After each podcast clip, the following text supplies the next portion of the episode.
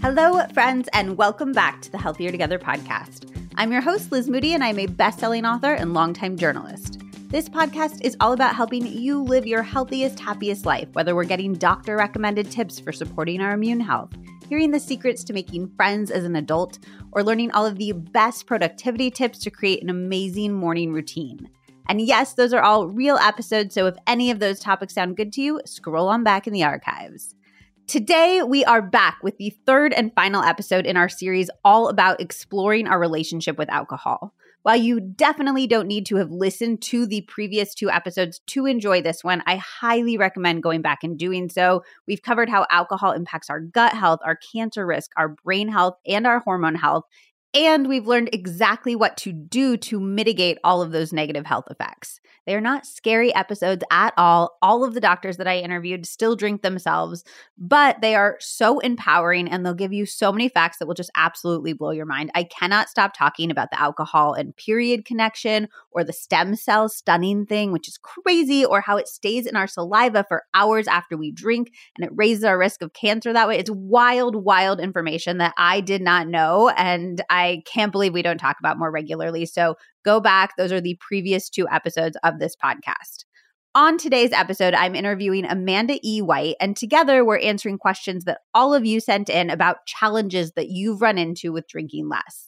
Amanda is the author of the amazing book, Not Drinking Tonight A Guide to Creating a Sober Life That You Love, which I highly recommend. She has hundreds of thousands of followers on her amazing Instagram account, Therapy for Women, and she's a licensed therapist and I can't think of anyone better to answer your questions about being more intentional with alcohol. On this episode, we get into what to do with friends instead of going to bars, how to turn your brain off or chill out after work without booze, what to do when other people think that you're judging them for continuing to drink. So, like how to not be a downer in social situations, how to still have a ton of fun without alcohol, plus what to do if you miss feeling drunk how to deal with people's questions about not drinking, including the dreaded Are you pregnant? The best recommendations for non alcoholic drinks, plus exactly how to order at bars, how to address money issues around not drinking, including splitting tabs, exactly what to say when people ask why you're not drinking, like literally an exact script for that situation, what to do if your partner or other loved ones drink how to get over the self conscious feeling of going out or talking to strangers completely sober, tips for dating while sober, plus the one thing that you should never, ever, ever do, and so much more. Amanda and I would love to hear your thoughts and your biggest takeaways as you're listening to the episode. So definitely screenshot and tag us both on Instagram. I am at Liz Moody and she is at Therapy for Women. If something resonates with you from the episode, or you can think of someone in your life that would benefit from hearing this conversation, please, please share it with them. You can even use the episode as a conversation starter, like a jumping off point with friends or family members to talk about all of this stuff. I cannot thank you enough for continuing to share the podcast in text to friends, at the dinner table with family, on Slack with coworkers. The last two episodes of this series have been trending on Spotify since they came out, and it is all because of you, and it is so appreciated. If you are new here, make sure that you're following the podcast on whatever platform you listen on. You're just going to go to the main podcast page. That's the one that lists all of the episodes of the Healthier Together podcast. And you'll see the word follow under the logo on Spotify. And then there's a little follow with a plus sign button on the top right of that same page on Apple Podcasts. You're going to hit that button on Spotify or on Apple Podcasts or wherever else you listen to podcasts. We are back to our regular programming next week, and we have some amazing episodes coming up, including one all about the secrets of entrepreneurial success, hacks for the best sleep of your life, a few juicy sex episodes with some very cool science based tips that I had never heard before, and so, so much more. So make sure that you're following so you do not miss out. Okay, let's get right into answering all of your questions and solving all of your problems with Amanda White. Amanda, I am so happy to have you here. I am so excited for you to share all of your wisdom. I have a lot of really tricky questions that I've had a hard time navigating myself here. So I'm excited to hear what you're going to say. Thank you so much for having me on. And I'm excited to tackle these questions. Okay, so let's just dive in. First question these are all from listeners. I think that I'm fun when I'm not drinking. I've really trained myself to let go of my inhibition and just be silly, but I don't think that other people are as fun. So I find myself pushing my friends to drink even as I stay sober. Is there any way to make other people or the whole hangout in general more fun without alcohol? That's a great question. I think that sometimes when we're sober, our perception can be a little bit skewed with whether people are actually having fun or not. We can be a little bit sensitive sometimes to thinking that people aren't having fun if they're not drinking or feel like we need to overly champion that people can drink so that people don't think that we're uptight or things like that. But I also really love the idea of creating an event that doesn't revolve around alcohol. Like alcohol could be still present, but doing something that it's not just going to a bar, it's not just having people over to drink. I'm a really big fan of like activities, like playing a board game, going axe throwing, going ice skating, going bowling, doing something where there's an activity for people to do that isn't just about alcohol and people can focus on it and then drink if they want to.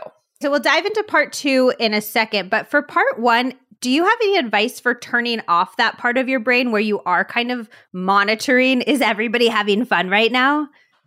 That's such a good way to put it because that is what it is. We're monitoring ourselves, we're more sensitive to it because we know that this is happening. My big advice is kind of practice. It's not always the most fun advice to give, but I think that when we're newly sober or newly kind of cutting back on drinking, we can be more sensitive to it. And a lot of times it takes experience of just doing it more and recognizing that it's not as big of a deal as people think it is. But you can also like reality check. She could ask someone, I'm having this concern that people aren't having enough fun. Are you having fun? Like, really reality checking, I think, with people too, because they may find that their perceptions are off base than what that person is actually experiencing. That makes sense. And then for part two, a lot of people were struggling with what are the fun things to do that aren't going to a bar. And I think you suggested some, and they're very good suggestions, but a comment I got over and over was they always feel like they're more high effort, high energy activities. And going to a bar after work is just like a very quick, very easy way to catch up with a friend. So, how do we replace the simplicity of that in our very busy lives? Not every city uh, does this apply to, but I have been excited in the past couple years to see more bars are offering mocktails, non-alcoholic drinks. If that's something that is happening in your area, be sure to take advantage of that. We want to support that and kind of keep that going. Or even getting dinner with someone, going out for ice cream, going out for coffee, doing something that's still very similar that doesn't require a ton of planning, but maybe the focus is just on we're getting dessert instead of we're going to drink and catch up. I feel like there's infinite ideas, especially in the summer months more, but in the winter, it just tends to be trickier. It's when I want to go be cozy and do a trivia night and things like that. I'm all about ordering the non alcoholic drink at the bar, although I also get very annoyed when it's like the same price as the alcoholic drink. And I'm just like, I'm paying for sparkling water right now. And then like going to a restaurant, love it too. I'm obviously a person who really enjoys food, but it's a more expensive choice. And I think sometimes there's a frustration that even though you're saving money on not drinking, it can almost feel like more expensive to fill that hole, if that makes sense. That definitely makes sense. And I feel you. I think that it is frustrating, especially when it's something that's really simple, like a pineapple juice. Yeah. And you're like, is this $12? Like, what's your go to order when you're out at bars? It depends where I am. For a safe order that I know everyone will be able to do, it's club soda and lime. My hack is kind of if you go to a place that has a good cocktail menu, maybe they have lavender syrup, maybe they have fresh basil you can kind of understand that they have the ingredients for a good mocktail. I will typically say, Can you make me a mocktail based on this cocktail without alcohol? And it works most of the time. If you go to a bar, though, that sells mostly beer and wine, they may only have juice and they may give you a mocktail that's juice and club soda, which isn't great.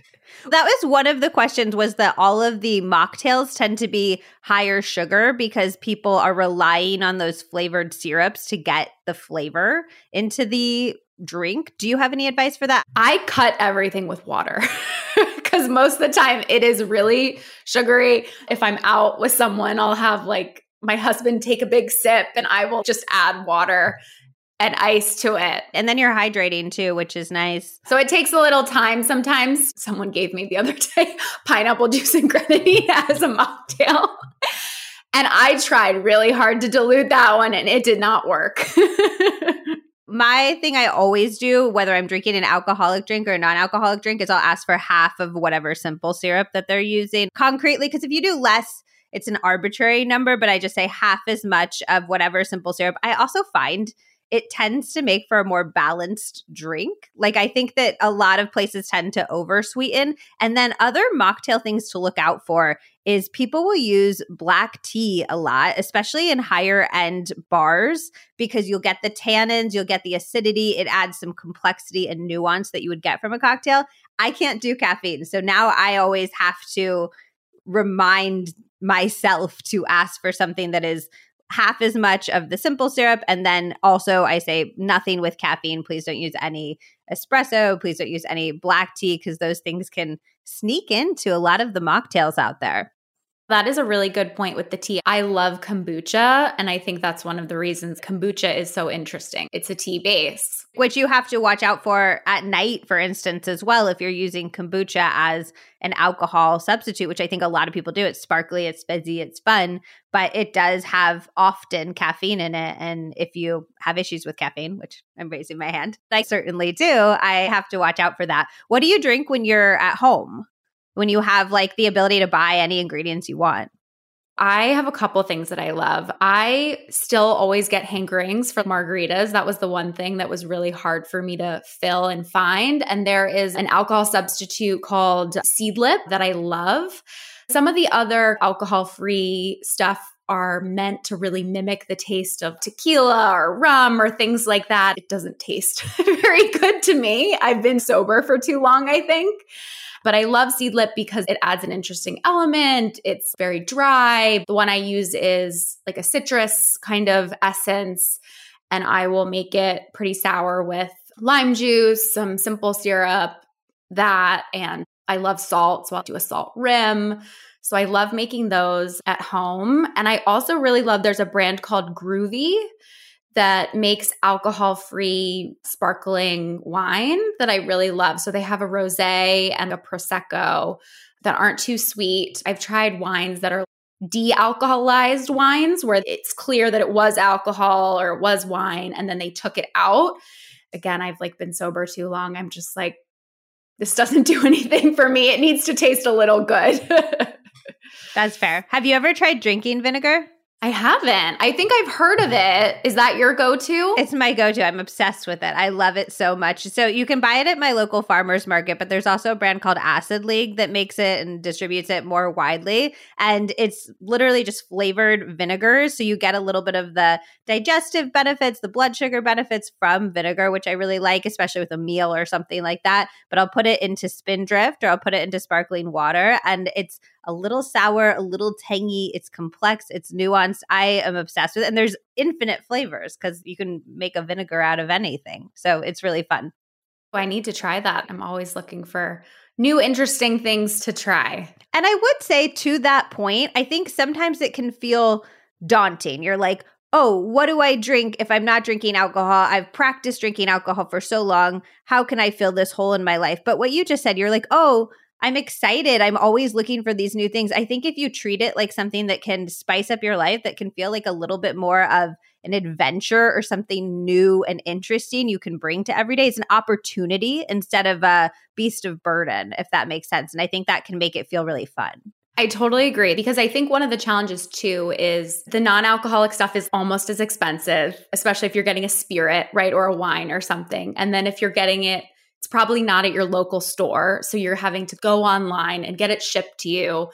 And like the shipping cost is expensive. And I think that can be a challenge for people ordering. So there's actually a website that I really love oh my gosh, I'm forgetting it off the top of my head. We'll put it in the show notes. They only sell non alcoholic stuff. They have like gift packs and you can try different ones. It's really great for that where you can sample. For sure. And also, I don't know the best way to articulate this, but isn't there something interesting with the fact that we're like, oh, I'm paying for this, so I want to f- feel the effect but you're feeling the effect of alcohol, right? So you're going to feel buzzed or whatever, but also you're feeling the effect of potentially remembering less of your night, potentially feeling like crap the next day. We have this idea that alcohol costs a lot of money and that things that don't have a lot of alcohol shouldn't cost a lot of money because we're not getting the quote unquote effects of alcohol. But I actually wonder if you really considered the value of what you're getting, if that distinction wouldn't feel so important, if that makes sense.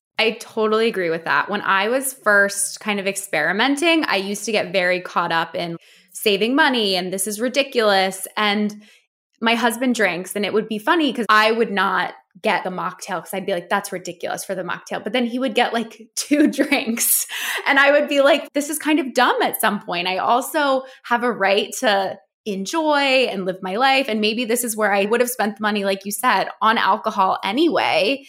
I really feel like it enhances my life. I feel like there is something concrete about being able to try a new drink, experiment with some flavor profiles. Everyone obviously is different, but it feels very worth it for me once I started to recognize what it was actually enhancing and what it was doing for my life. Yeah, maybe it's an opportunity to have a conversation with yourself about what you actually value and what you spend money on that actually brings that value into your life. I think it's even harder if you're someone who isn't totally sober and you still spend money on drinking. I think it can be easier to fall into the trap of I don't want to drink anything good that's like a mocktail or pay for it and I'm just going to save my money for alcohol. But like you said, I mean, there's other prices that you pay It feels actually wild that I can go out, I can spend the money on a mocktail, which again, I'm not saying I'm totally comfortable with it. But then the next day, I'm not paying the price and feeling like crap. I wake up feeling refreshed. I wake up feeling great. I think there's a real interesting cost benefit. Also, I've given myself complete carte blanche to get all of the fun, different drink options now that I'm not a drinker. So I'll do like all of the Olipop and Poppi sodas and all the different tepaches and kombucha flavors because in the greater picture, I am saving so much money. So I'm like, girl, you can spend two ninety nine on a can of soda, even if it makes you want to throw up to spend two ninety nine on a can of soda. You're saving so much on the liquid consumption as a whole that you've earned that, and that feels really fun. I mean, it's rare that I'm sitting at my house and like pounding multiple mocktails, you know? Like I have one or two and I don't want any more. I'm never like, oh my God, I need to have so many of these. So I think that's important to remember too. Most of the times, even if maybe it is more expensive, it's really unlikely that you're going to be at a bar at home and ordering many of them. Where if you're drinking, you're probably getting like two to three drinks to feel that effect. When Zach and I started Healthy Convo Co., we needed to find the easiest way to get conversation cards from our warehouse onto our website and into your hands. I thought it was going to be the hardest part of starting a business, but it wound up being one of the easiest because we just use Shopify. Shopify is the global commerce platform that helps you sell at every stage of your business. From the launch your online shop stage to the first real life store stage, all the way to the did we just hit a million orders stage, Shopify is there to help you grow. Whether you're selling gorgeous ceramics to sip morning tea from or beautiful journals to write prompts from the We're All in This Together deck in, Shopify helps you sell everywhere. From their all in one e commerce platform to their in person POS system, wherever and whatever you're selling, Shopify's got you covered. It helps you turn browsers into buyers with the internet's best converting checkout, up to 36% better compared to other leading commerce platforms. And sell more with less effort thanks to Shopify Magic, your AI powered all star.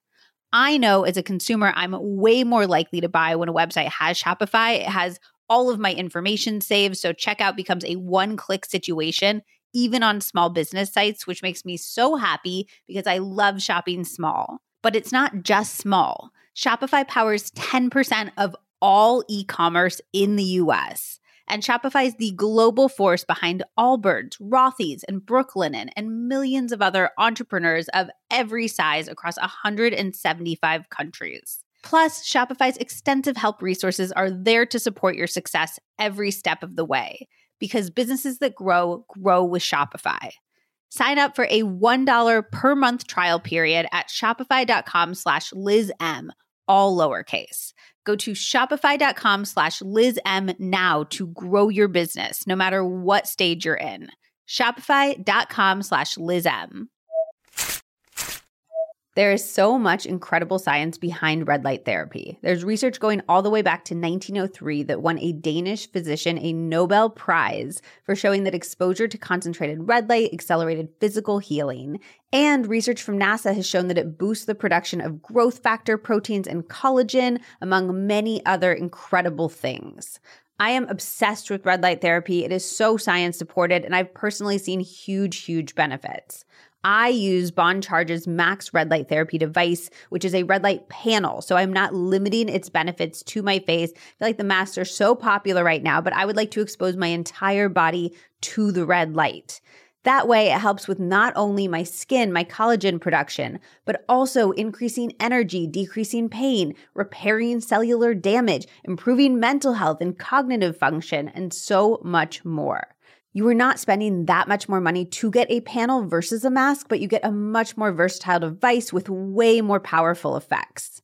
Bon Charge's Max Red Light Therapy device gives you professional grade equipment straight at your home for the best price that I have seen anywhere. You can stand your Max panel on the floor on any flat surface, or you can hang it on the back of a door. It is really lightweight and it is so easily stored away in the closet when you are done using it for the day.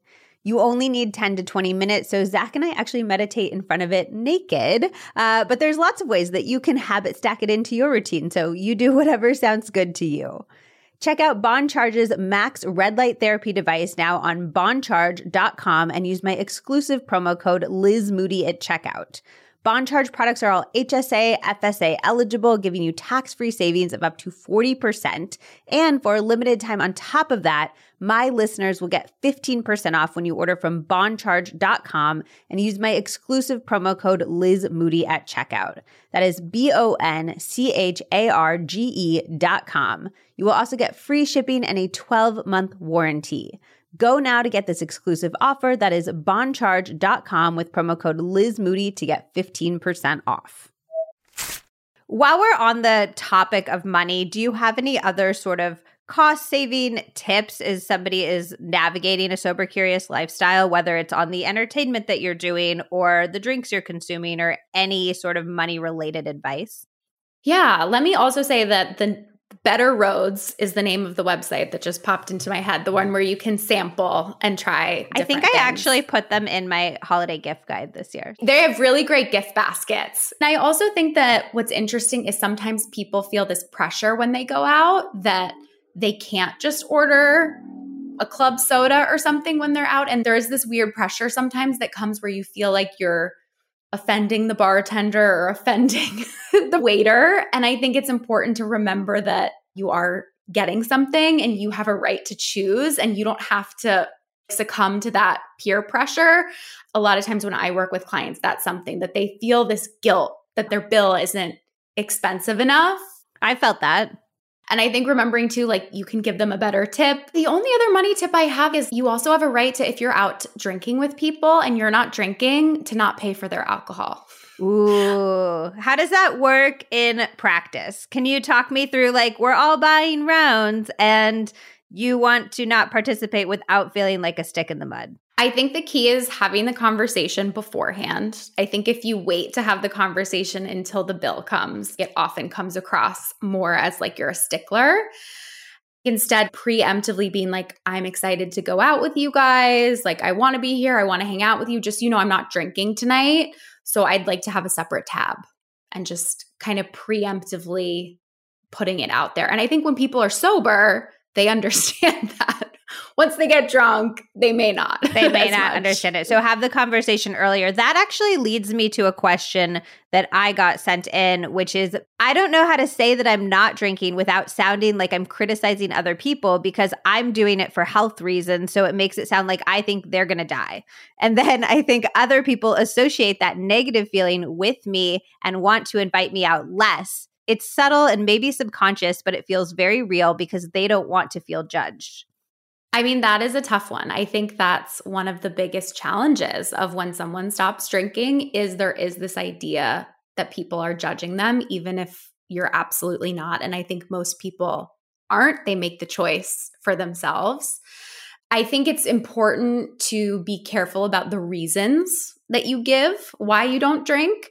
I think that often we can get very caught in having the right reason that someone will accept when we blame the reason, right, for why we're not drinking, it often becomes a judgment about if the reason is good enough. And people sometimes will get very eager to solve the problem called, I want to drink, but I have this reason that I can't. And that's where I think shifting it a little bit to being less about the reason and being more just like, I don't feel like drinking. I don't like drinking as much anymore. Or I'm realizing that I have more fun when I don't drink, or the consequences of drinking are just not worth it for me anymore. I think it can be more about our decision and like owning it compared to whether someone thinks our reason is good enough or not. And if it's a health reason, they could think that maybe we're judging them because it might be negatively impacting their health.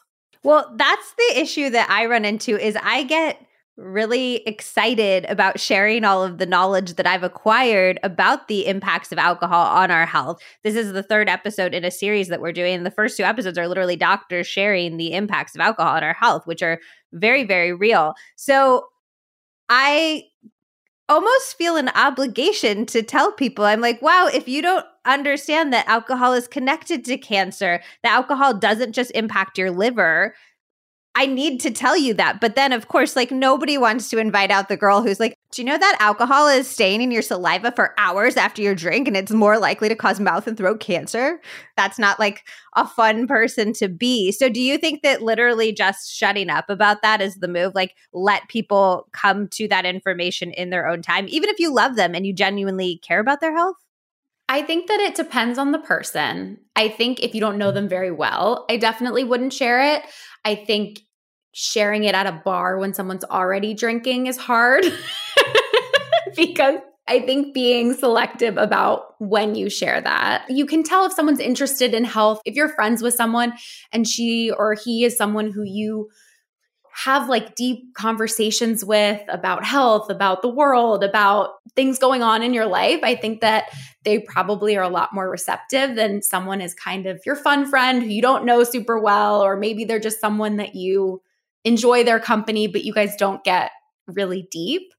So I think it depends on the person. I think if you're concerned that someone in your life is drinking a lot or that person has a history of cancer, it's your family member, I think being honest and sharing with them, you can ask, Can I share some things that I learned about alcohol with you?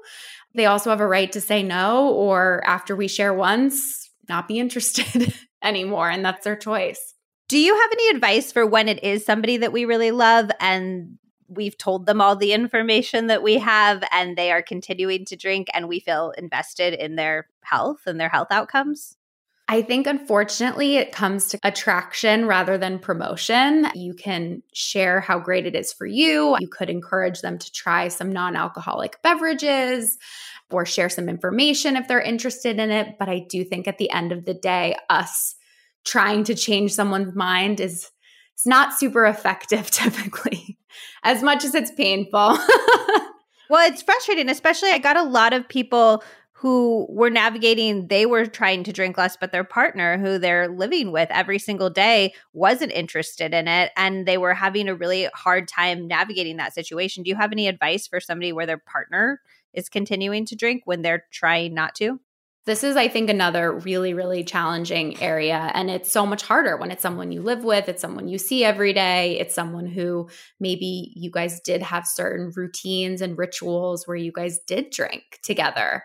You have a right to set boundaries. That's really important to remember. Even if you do live with someone, you have a right to say, I don't feel comfortable going to the bar with you. I also think the idea of boundary negotiation is important and what I mean by that is if you live with someone, if you share a space, it may be that you can't just say, I don't want any alcohol in the house anymore because they live there too. But it's coming up with what can we negotiate? Maybe we can have a separate wine fridge or a separate area where we keep the alcohol so that I don't have to see it when I open up the fridge every morning. Or maybe you keep less alcohol in the house and you only kind of buy what you're going to drink every week so that there isn't a huge surplus or maybe the person's supportive of you and they're fine with not keeping alcohol in the house and they drink outside of the house or something like that. A big thing that can happen when you stop drinking, you become really present. And it's hard sometimes to spend time with someone, especially your partner, and you watch their presence disappears when you're sitting across from them at dinner. So maybe also having a conversation about asking if one night a week or every other date night they cannot drink so that you can also have that presence with them. But it's really hard. This is maybe tapping into more of the general therapist side of you, but I think a lot of these social questions come down to we don't like to allow the people that we love to change.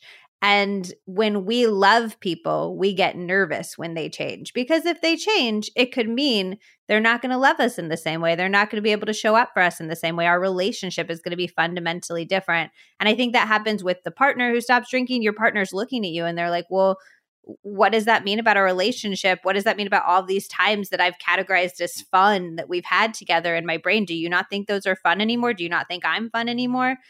Do you have any tips for either us helping the people we love navigate the fact that we're changing or us dealing with change ourselves. This is such a good point. You really hit the nail on the head with it comes down to us being or people being afraid. People in general like to keep the status quo, even if it means that the status quo is unhealthy a lot of times. And any change can feel like a threat to the relationship one thing to remember is that relationships are always in flux. Even if we don't necessarily identify it, it can feel like this is the biggest change that is possibly happening. But people get new jobs, people lose their jobs, people have to move, family members die, friends come in and out of our lives, we get new hobbies, we lose interests, we have kids. My advice would be try to back up, look at this from kind of the bigger perspective of this may be one challenge you guys have to navigate in your relationship, but there will always be challenges and changes. And this can be a way to work through that and prepare you for other challenges and changes that are going to eventually happen in your relationship. Because to be human is to grow and change. I love that. And if you're the partner who is changing, would you recommend saying to maybe your partner who wants to continue drinking, like, look at all of these changes that we've navigated together, like pointing that out and then just saying this is just one, like kind of articulating that from the other side? Yes, I think that's a great way to put it. And I think you can remind, I mean, I think that's where not pressuring the person to change with you, not pressuring them to not drink is really important because people often resist what we try to make them do. And it's going to feel like much more of a threat if someone's saying, I'm not drinking and I really don't want you to drink either. And let's make this change together. And they're going to be more open or more interested in some of the positive effects if you demonstrate how it's improving your life. You demonstrate that maybe you're a better partner when you're not drinking. You guys maybe get into less fights because you're the one who in the fight can say, we're going to talk about this in the morning. Or you can come home from the bar and have sex because you're not wasted. I feel like that's very persuasive for a partner, you know? Absolutely. I think reminding them maybe of some of the benefits that they're going to get from this new version of you. And you can tell them, like, It's your life. I'm not going to pressure you. I just want to share with you some of the benefits that I've received from this. Okay, I have two bows I want to put on that. One, do you have any therapist tips for letting go of the fear of like, oh, my partner is hurting their health with this, or oh, my dad is hurting his health with this? It's hard in general for us to let go of things, especially with people that we care about and we love. You're invested in them staying alive. 100%. I think remembering that there is risk to everything in life. Driving a car is risky, walking down the street is risky, having a child is risky. Everyone has a different level of risk tolerance. So just because you've decided based on your research that drinking isn't a risk you're willing to take, unfortunately doesn't mean that you get to make that choice for someone else. We all have different risk tolerances. I really think coming back to if you really want them to change, the best chance they have of changing is through being inspired rather than forced in any way. Makes sense. And then, second bow is just to go back to what we were initially talking about when you're out at the bar. The best thing to say is just, I'm not drinking. Like, don't get into it. Don't dive deep. It's just, what are the words you would specifically have us like script it for us? Absolutely. My big thing with that is you want to say something that someone can't solve your problem, right? Like, what I think is so interesting is if you go to the bar and you say, I'm not drinking because I have to get up and move tomorrow, or I have a race, or I'm on this medication, people generally will be like, I'll help you move in the morning. Then you can drink. Or, well, tell me the medication. My dad's a doctor. I have a study to prove that you can drink on it. So anything you can say that keeps the ownership on you. If you're someone who's just experimenting with not drinking and you're not ready to commit, I think you can say something very simple like, I'm just not drinking tonight. I don't feel like drinking tonight. I'm taking a break from drinking. If it's something that has been a decision for you for a while and you want to make it clear that you don't drink anymore, I think you could say, drinking just doesn't work with my life anymore. could say, it was preventing me from meeting my goals or my health goals, or it's just something I just feel like I'm over at this point in my life. In my book, I have, I think, 20 responses that people can use. But, and I think this is the really important part too is sometimes people will still say why after you give that reason, right? If you say, I'm not drinking tonight, people may say, why? And that's where it's really tempting to give the reason. And it's remembering that you can say the same thing over and over again. Melissa Urban wrote a book called The Book of Boundaries, and I had her on the podcast. We did a boundary practice together where we kind of faked a boundary, and she just kept repeating the same thing over. And it felt so powerful. I was just like, wow, look at you. You don't have to change and, you know, twist yourself to come up with a new, better reason every single time. That is powerful. I do like being vague but firm because then you're not inviting people to solve your problems like you said and you're also not judging people for their choices and feeling like a wet blanket. I think vague but firm is really nice. After a glass or two of wine, I feel significantly looser and have a wave of calm, and I don't know how to replicate that in real life without it. Even if I know I'm still that person deep down, it is too hard to get that person out. I think this is a big thing that stops people from questioning their relationship with alcohol is that calm. I mean, what I can say scientifically that happens is you are not actually calm.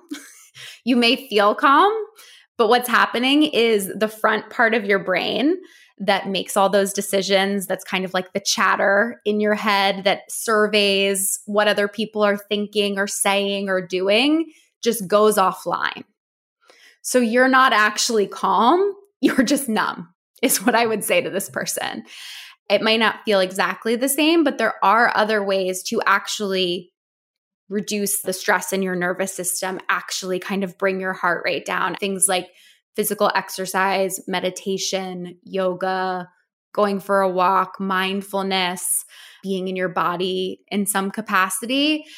But a lot of times people don't ever have the chance or the desire to explore that because alcohol is such an easy button that we can press. Well, I think that's the thing is that yes, I know I could do yoga or take a walk or go for a hike or all these things, but again, it feels more high effort. Same with the social activities without alcohol. Like I know they exist, but I have to call up all my friends and be like, guys, we're doing a game night. And then I have to find a game and blah, blah, blah, and convince people. I can picture my girlfriends right now who are like, I hate games, you know? And like, I have to be like, no, games are really fun. Organized fun is the shit. It feels more high effort than just like open a bottle, pour a glass. And I think that maybe the acceptance is the thing about being sober or not drinking. It's a more intentional life. Like that is the thing about it. I don't think anything will be as easy as drinking because of the culture, because of the access, because of the way our society is set up.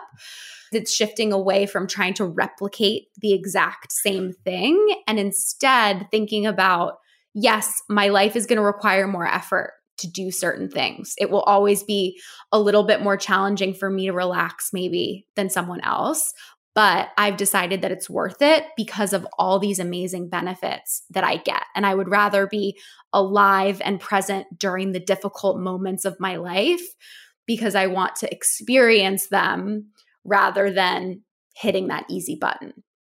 It reminds me of the dopamine episode of the podcast we did almost, which was about how when we do hard things, it actually makes it easier for us to experience pleasure because we're bringing our dopamine into balance. And I feel like it's a similar but different thing to what you're talking about, which is instead of looking for the easy way out of not drinking, recognize it's going to be hard, but the joy and the pleasure and the sensation, the feelings you're going to bring into your life are also going to be stronger. The difficulty is going to be stronger, but so are all of the positives as well. Instead of trying to still find that middle ground, which exists with drinking, but is also part of the problem. We're almost trying to recreate part of the thing that is part of the problem. Right. We are, as human beings, not meant to be happy, calm, be able to just exit out of our bodies at all points. And to your point, I think that's exactly right that when we get used to just using alcohol, when you numb the bad or you numb the anxiety, you're also numbing the richness of the experience. You're numbing the full presence of it. When someone touches your hand for the first time and that spark of electricity, and are they gonna hold my hand longer? Are they gonna let go? That's numb when you drink. It's like thinking about how special things were sometimes when you were a little kid and how it was intense, but the intensity of good things was also more present too. It's choosing to have, yes, things might be more difficult in your life, but when you drink consistently, your dopamine levels literally change in your brain, and it takes more for you to feel that effect over time, even just not drinking. Like it takes more interesting excitement in your life for you to feel excited it's the choice that you're not going to be able to just easily calm down maybe at the end of the day or shut off your brain but the richness of the experience is also going to be there do you have any other post work rituals that you recommend? Maybe it's not going to be that like instant numbing calming, but I do think people are looking for a way to say the workday is over, switch their mental state in that way. What would you recommend? I think if they are in the habit of drinking at the end of the day and they're interested in exploring mocktails, I do think that can sometimes be. I mean, it doesn't have to be pouring a glass of alcohol free wine necessarily. It could be brewing a cup of tea. It could be grabbing a kombucha or a can of seltzer. Often, what I ask people is when you pour that glass of wine at the end of the day and you sit on your couch and you're like, the day is over. Does it happen before you finish that glass of wine? Or do you feel that way after? And most of us can identify it actually happens after we've poured the glass, but before we drink it. Sometimes before we even have a sip. Wow. And that is a really clear message that it's actually not about the alcohol. It is about the ritual of doing that and what it represents. It's about the permission giving for me. An interesting challenge I have had as a person who has a hard time stopping working is that there's the permission giving when I pour the glass that I'm like, oh, I'm gonna be impaired, so I won't be able to work even if I want to. And I think translating that permission giving when I'm not going to be impaired is almost a little tricky. That's a really good point. It could be turning your phone on to airplane mode or shutting down your computer, doing something where you are kind of detached mm-hmm. from work and you're offline, I think could be a good way to kind of combine that, or maybe even going for a walk outside or taking a shower, changing your clothes, doing something so that it does signify to your brain that there has been a change and the workday is done. What do you usually do at the end of your workday to signal that it's over? I normally go for a walk. I also like change into pajamas like immediately. I mean, you're laughing, but when you're thinking about that like ah feeling, is there an ah feeling like taking off your work clothes and putting on a robe or pajamas? I actually think it mimics that feeling in a really resonant like, I way. Mean, taking off a bra, right? It's I haven't like- worn bras in years, but I distinctly remember the feeling of taking one off. Right, like taking a shower too and getting dressed into different clothes. I think it's very similar. I love that. Okay. I love the feeling of being drunk, and I hate being around drunk people when I'm sober. It's hard to face the discomfort of not having that numbing. I also end up being the mom of the group every time. I think this has shades of the previous question, but it also has some different elements. So I'd love your thoughts. It does definitely happen for sure. I think, especially if you're newly sober, it can kind of be like a wake up call when you're sober and you start seeing how ridiculous drunk people are it can be a little bit of a shock sometimes. Some people don't care and they don't mind. Some people think it's hilarious and think it's funny to watch drunk people. And some people think drunk people are really annoying and they don't want to be around it. So, really, I want to tell this listener they have a right to feel how they feel and they don't have to make themselves feel a different way. It doesn't make them a bad person that they like being drunk and then they've discovered that drunk people are annoying.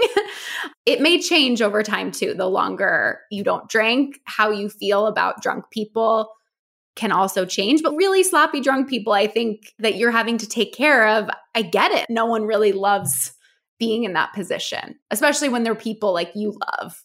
And I think it can be intimidating as you're embarking on a less alcohol journey. I think a lot of people are like, well, if people make you feel bad about not drinking, just get new friends. Or if your friends are annoying and they're always drinking, just get new friends. And it's like, okay, making friends as an adult is like one of the hardest things to do on the planet, anyways. Not just a matter of like, oh, okay, I'll like send those in and I'll get a replacement set of friends. It's really tricky. And I think that can be really intimidating for a lot of people. Do you have any advice there? That's such a great point. We, in general, as a society, can be so quick to just be like, done, I'm cutting you off. You did something that I don't like. Where, especially if you've had these friends for years, it is normal for friendships to wax and wane and go through periods of time where you're closer or you're less close. And instead of it being so black and white of, you're my friend or I'm done with you, I think having some compassion that maybe you need some space from some people. Maybe you're not going to go out in the same way that you did. Maybe there's people that you'd like to have more one on one time with or reach out to them and ask them to go to brunch or do something that doesn't involve just going out to the bar. But it doesn't mean that you have to cut them off necessarily because friendships change. People have kids, people get married, people's drinking habits sometimes change throughout their lives too. And just because they're in a different point of life than you are doesn't mean you guys can't maintain some kind of a friendship or it won't change in the future if you guys keep in touch and stuff. I've found really helpful with my friends who are in more of a drinking phase of their life to become their friend that they can do all the stuff that they want to do that isn't going to the bars with. So, like, I'm their hiking friend. I'm their manifestation board friend. I'm their watch rom coms and bake friend. Like, I think that allowing them to speckle in all these little moments instead of continuing to go to the bar with them feeling frustrated by the person that maybe they become when they drink. And then I'm like, oh, this isn't my friend that I want to have these conversations with. It's almost about acknowledging that people are different in different environments and setting the stage for the type of environment that you feel that friendship flourishes in. A lot of times we can be like, well, our friendship's great. It should be great here, here, here, here, and here. but actually the environment's really important for teasing out those elements that create the dynamic that maybe you're interested in. Absolutely. And I think that's where it comes to people can have such high expectations on friends. And it's like, those friends need to be everything to me. I need to be able to go out with them, go to brunch with them, go hiking with them, call them in the middle of the night, do everything. And I think it's really embracing there are different kinds of friends that we can have. And we actually really thrive on having different kinds of friends, on having some acquaintances. It takes pressure off. So then if something changes in your life, it's good to have a friend that you hike with. It's good to have a friend you can travel with. I have a lot of friends. I wouldn't travel with a lot of my friends, you know, and it's okay to feel that way too. Do you have any advice for making friends who are more sober curious? It really comes down to the environment, like you were saying. I think asking yourself, where is someone who doesn't drink or someone who is more conscious going to be on a Saturday morning or a Saturday night or after work and trying to put yourself in those places. A lot of times, health conscious people are less likely to drink. So if you go to a yoga class or you go to a vegetarian restaurant or you join a hiking group or a running club or something like that, even if those people drink, if there's someone who's getting up on a Saturday morning to be part of their running club, they're probably not going to be someone who's also staying out late I love the idea of just like doing early morning activities to weed out. you're just like, if, you're hungover, you're probably not going to be here. So I can make friends here. I love that. What about the first part of the question? So we started with a question that was like, I think I'm fun when I don't drink, but I don't think other people are fun. But this person is like, I think I'm fun when I drink. And I think there's a lot of people out there who haven't reached the place yet where they think that they're fun without drinking. Do you have advice for tapping into that like less inhibited side, the dancing, the playfulness, the joy, the fun, all of that that we sometimes associate with our drunk selves? I mean, it's hard to replicate if you've never done it. Remembering when you were a child, when you were younger, when you didn't drink, what things lit you up? What things were you able to lose your inhibition and really feel connected to something? It takes thinking about that and also really trying to practice it because it is a skill. It's like most of us started drinking probably in like high school, maybe college. So we don't have the skill yet of how to go out and have fun or how to lose ourselves. We really feel like we're reliant on alcohol to do that. And once someone can have the experience of going to a wedding and not drinking and having so much fun, or I think about my bachelorette party and I was totally sober and a lot of my friends were sober and we were at clubs and dancing all night. And it's amazing when you can have that experience and recognize it isn't about the alcohol, it's about your mindset going into it. Okay, you know what stat blows my mind? People in the US take about 20,000 breaths per day and spend an average of 90%, 90% of their time indoors.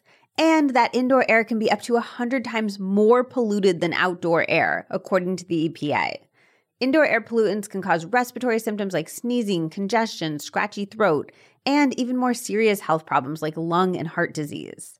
I talked about this with a world famous doctor friend years ago, and I was like, it is awful. What do I do? And she said, you need a high quality air purifier and you need to keep one in any room that you spend a ton of time in, which is why I am so excited to introduce you to Air Doctor.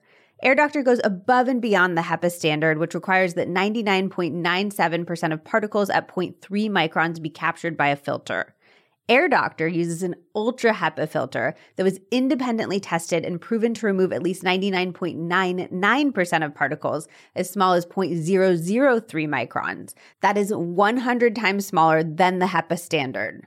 This includes allergens, pollen, pet dander. For any other pet parents who are allergic to their babies, this makes the biggest difference in my allergies with Bella. Highly recommend for that alone. This includes dust mites, mold spores, and even bacteria and viruses.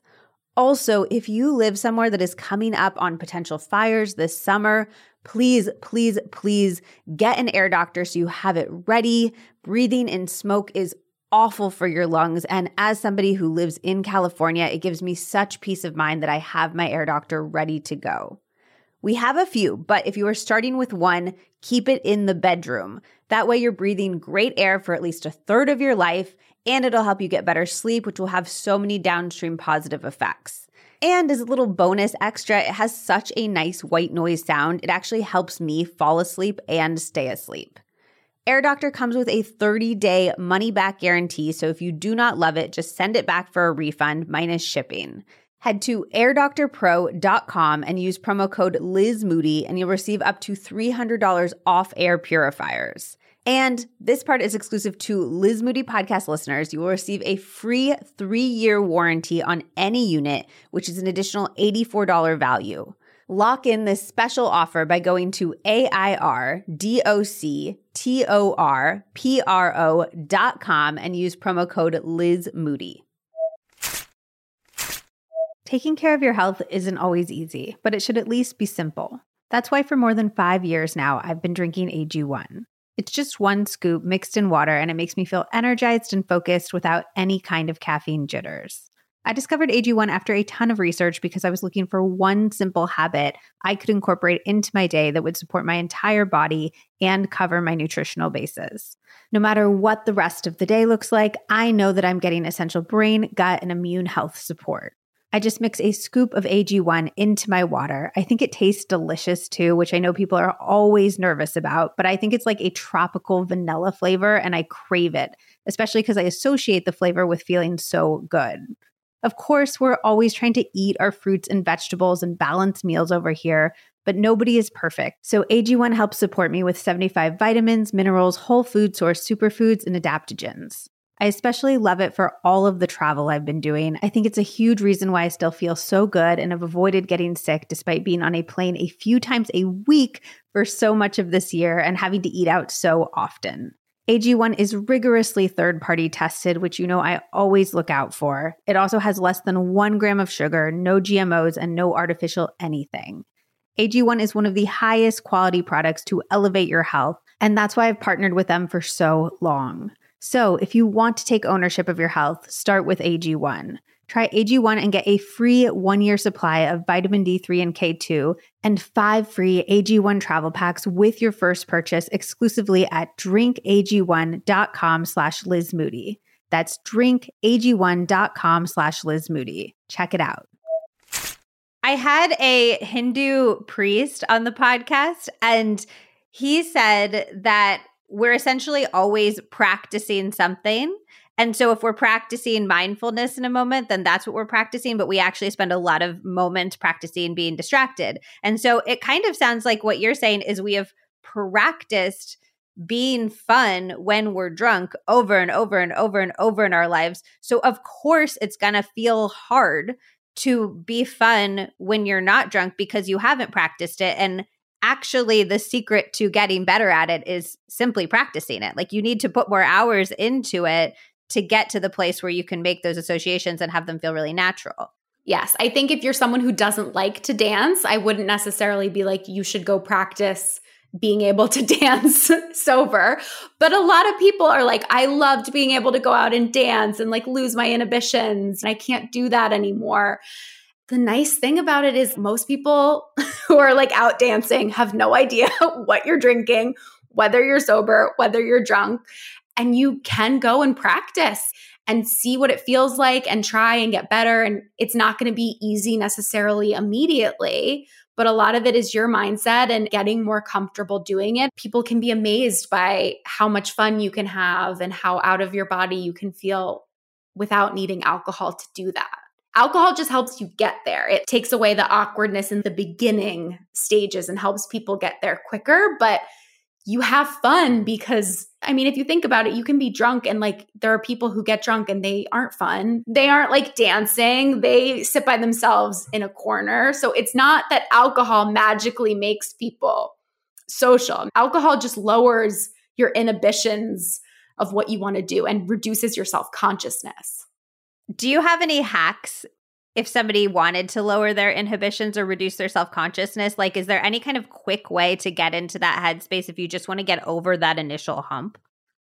Knowing that it's going to be an initial hump can sometimes be helpful. In terms of practicing, again, it, it, takes work, but you could take an improv class. Like you could take a dance class with other people. I mean, you could practice being more outgoing just in your daily life. You could give yourself a challenge to talk to the person that you're in line next to at the coffee shop or things like that. Not because you're going to become good friends with them, but as a practice of just kind of getting out of your shell and being social without needing alcohol. I love that. Zach and I also noticed one of the very first nights that we went out and other people were drinking and neither of us were drinking. And we were like, is this going to be awkward? Is this going to be weird? And there was an initial hump of more awkward where we were like, oh, like maybe we're feeling a little bit more inhibited, whatever. And then if you were like drawing a graph or something, it went the other way because then other people got drunk, started being worse conversationalists while we were still like sparkling and witty. Like we were kind of the belles of the ball in a way because we were able to hold space and hold conversation in a way that everybody else wasn't. It's like you said, it's like you just need to kind of dive into the deep end, see what happens, overwrite those memories and be like, this is a thing that can happen. But that was huge for me because I was like, oh, I just need to get over this little initial hump and then everybody's going to think I'm so charming. Yes.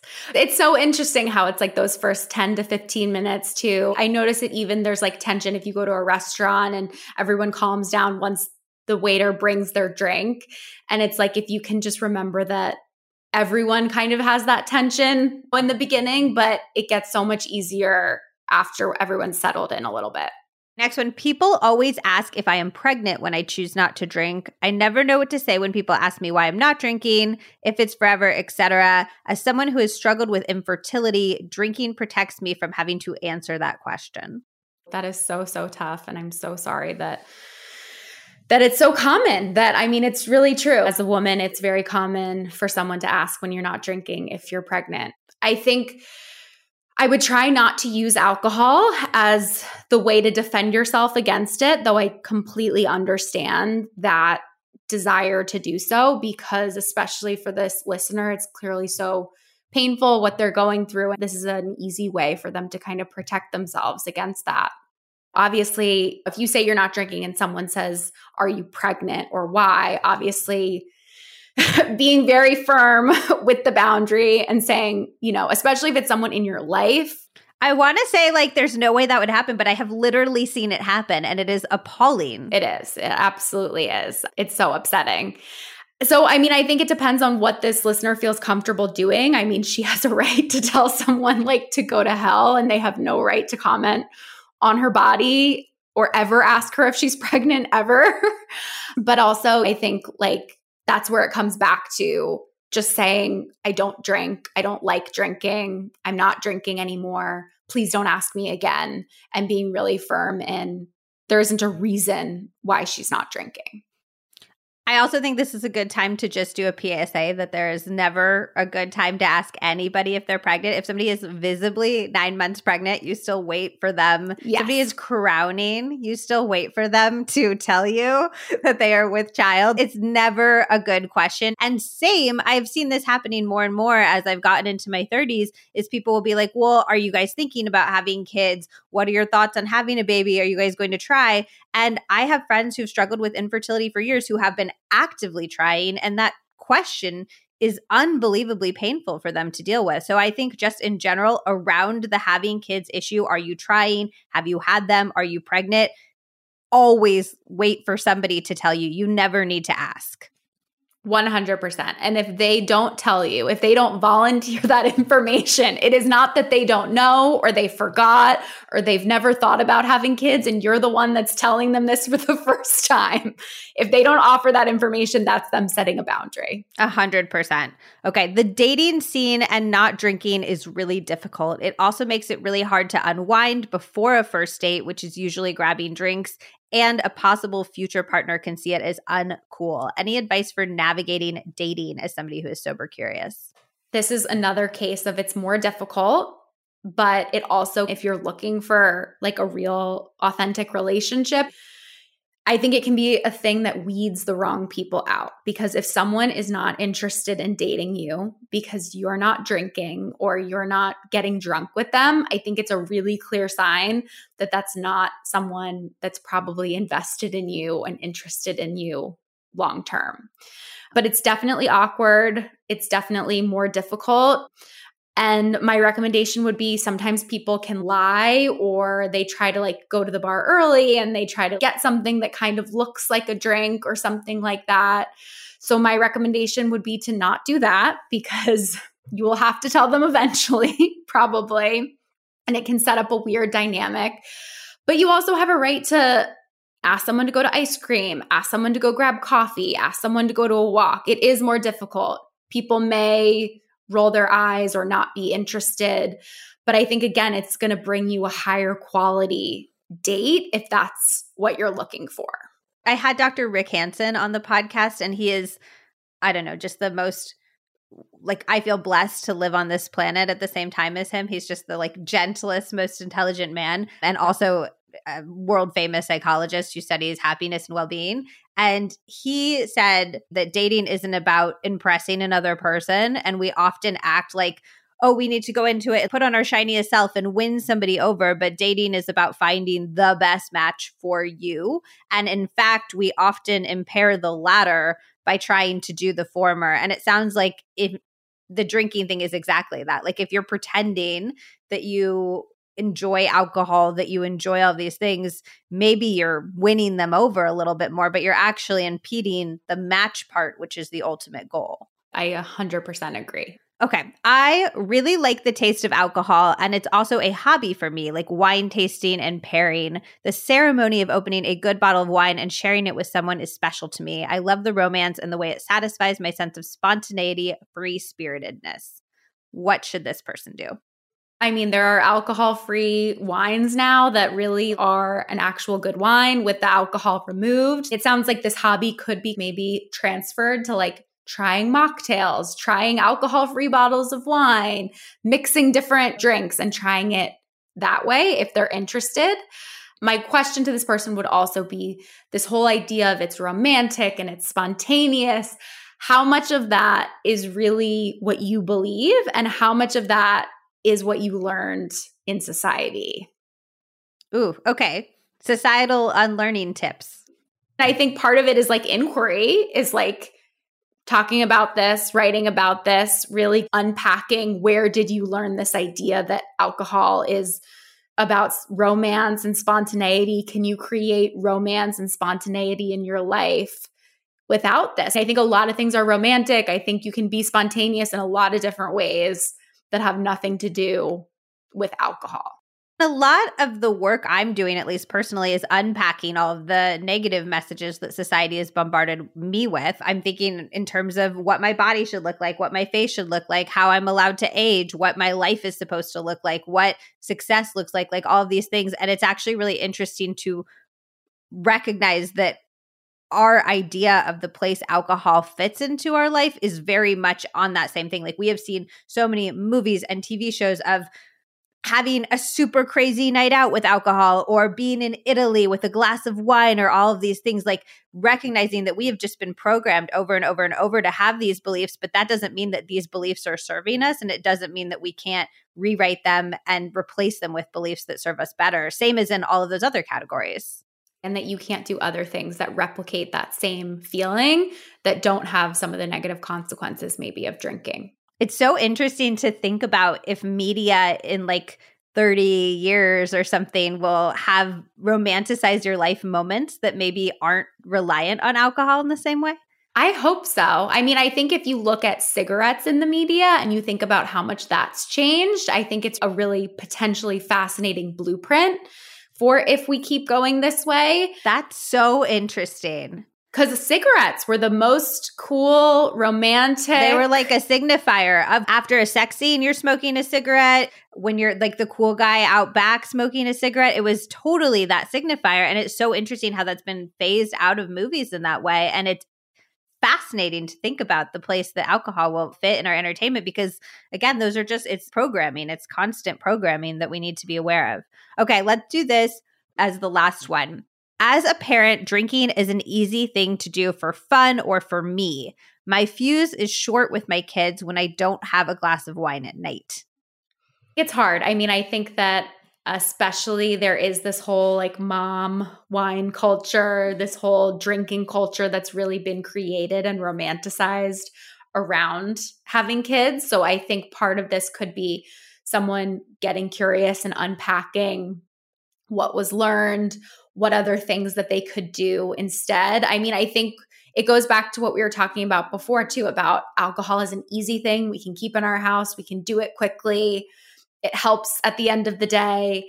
And maybe we don't have time to do an elaborate bath ritual at the end of the night. So I think it's trying to find something that is short, that does it for you, that you can try to de stress in the same way. But also, I think remembering that it isn't going to probably ever serve the purpose as much. But I would challenge the I have a shorter fuse if I don't drink, because I wonder too is it actually that you have a shorter fuse when you don't drink? Or are you so used to being able to have that drink at the end of the day that you almost rely on it to lengthen your fuse? So it's almost you've like pavloved yourself into having a shorter fuse. Is there anything in alcohol that would technically make one have a longer fuse. It takes the front part of your brain offline a little bit, which is the part that could be criticizing your kids, frustrated, thinking about how frustrating this is, how overwhelmed you are, how exhausted it is. I didn't mean quite in the Pavlov sense. I mean more like our fuse is also a skill we develop right? I think a good example of saying this is right. Like when you don't learn how to sleep and you rely on alcohol or a sleeping medication to fall asleep easily at night, it also then messes with your ability to fall asleep naturally because you expect to be able to just fall asleep immediately. So I wonder too if someone is relying on alcohol to like calm down and settle at the end of the day and kind of extend their fuse they can almost become reliant on it where it feels like their fuse is super short when they don't have that rather than they could do some work to try to extend their fuse naturally and extend their patience. What would that work look like? I think it would look like mindfulness. A lot of times, because parents are so stressed, they use alcohol as a way to cope or get through, and it avoids conversations with their partner about equitably splitting housework, right? Or being realistic about how many activities the kids can do and how much time you guys have. And alcohol can be an easy way that we just kind of squish ourselves into an uncomfortable position rather than recognizing that it's actually the position that we're in that needs to be changed. That completely resonates for me in terms of parenting situations that I've seen, but it also resonates for me in terms of our life in general. Like, I wonder how many times the work that needs to be done isn't about the act of consuming the alcohol and fun replacements and how do I be this type of person or whatever. And instead being like, well, what does the shape of my life look like? And is that what my soul and my body and my mind want? 100%. A lot of us have lives that are like a pair of clothes, like we've outgrown, they don't fit us. And instead of us figuring out how to find new hobbies or have a life that really fits us and is in alignment with our values, we use alcohol to just shut off the part of the brain that's bothered by it. Oof. All right. Do you have any final words of wisdom or advice or thoughts that you would like to leave people with who are maybe embarking on a sober curious journey? My advice would be that it can be really overwhelming. There's tons of things to read and ideas and new substitutes to try. And I think giving yourself permission to do this slowly, to try and not just change and be a completely different person and give yourself grace, that it may take some time to figure out what works for you. I love that. I would love to hear from you in your own words about things that you're working on that you're excited about, about anywhere you would love to direct people to. So if you're not following me on Instagram, my Instagram handle is therapy for women. I would love to chat with any of you all there. I have a new workbook coming out that is the companion to my book. It's still called Not Drinking Tonight, the workbook. The title says it's for therapists, but it really is for anyone. It has tons of worksheets. It's a really long workbook. I'm really proud of it. It's like 80% new material, so it's not just repurposed. But if you're interested in the inquiry we kind of talked about in these questions, it goes over dating, it goes over sex, it goes over social relationships, all of these big things. And there's tons of worksheets to help you break that all down. So I'm excited for people to check that out. I love that. I will have to get my hands on one for sure. Well, thank you so much for taking the time to join us today. This was such a interesting and helpful even like on a very personal level. I very much appreciated this conversation. So thank you for taking the time. Absolutely. Thanks for having me. I had so many unlock moments during this episode with Amanda. I really resonated with reflecting on what I want my one precious life on this earth to feel like. And it made me feel like even the harder moments in my not drinking journey are actually really beautiful opportunities to explore who I am and what I need and want. Right now, in this moment, I am really, really satisfied with not drinking. I've seen so many positive benefits and far far fewer drawbacks than I'd hyped up there to be in my head when I was thinking about stopping. Will that change in the future? Maybe. I can't wait to keep exploring and growing and getting to know myself, and I'm not putting anything off limits. And now, at least, I have the information that I need to make these types of decisions. I hope you love this series and you gained a new perspective or got some actionable tips, whether it's for your own journey with drinking or even supporting a friend or family member that's going through it. I would love to hear what you're thinking about the whole thing. Has it changed your perspective on alcohol? What's your plan going forward? So definitely screenshot and tag me on Instagram and share your thoughts please shoot a link for this episode to anyone that you think would benefit. And if you're new here, make sure that you're following the podcast so you don't miss out on any future episodes. You do that by going to the main page for the podcast. That's the one that has all of the episodes listed. So you can kind of like scroll through all the episodes. It's that page. And then you hit the button that's going to be at the top of the page that says follow. Okay, I love you, and I will see you next week on the next episode of the Healthier Together podcast.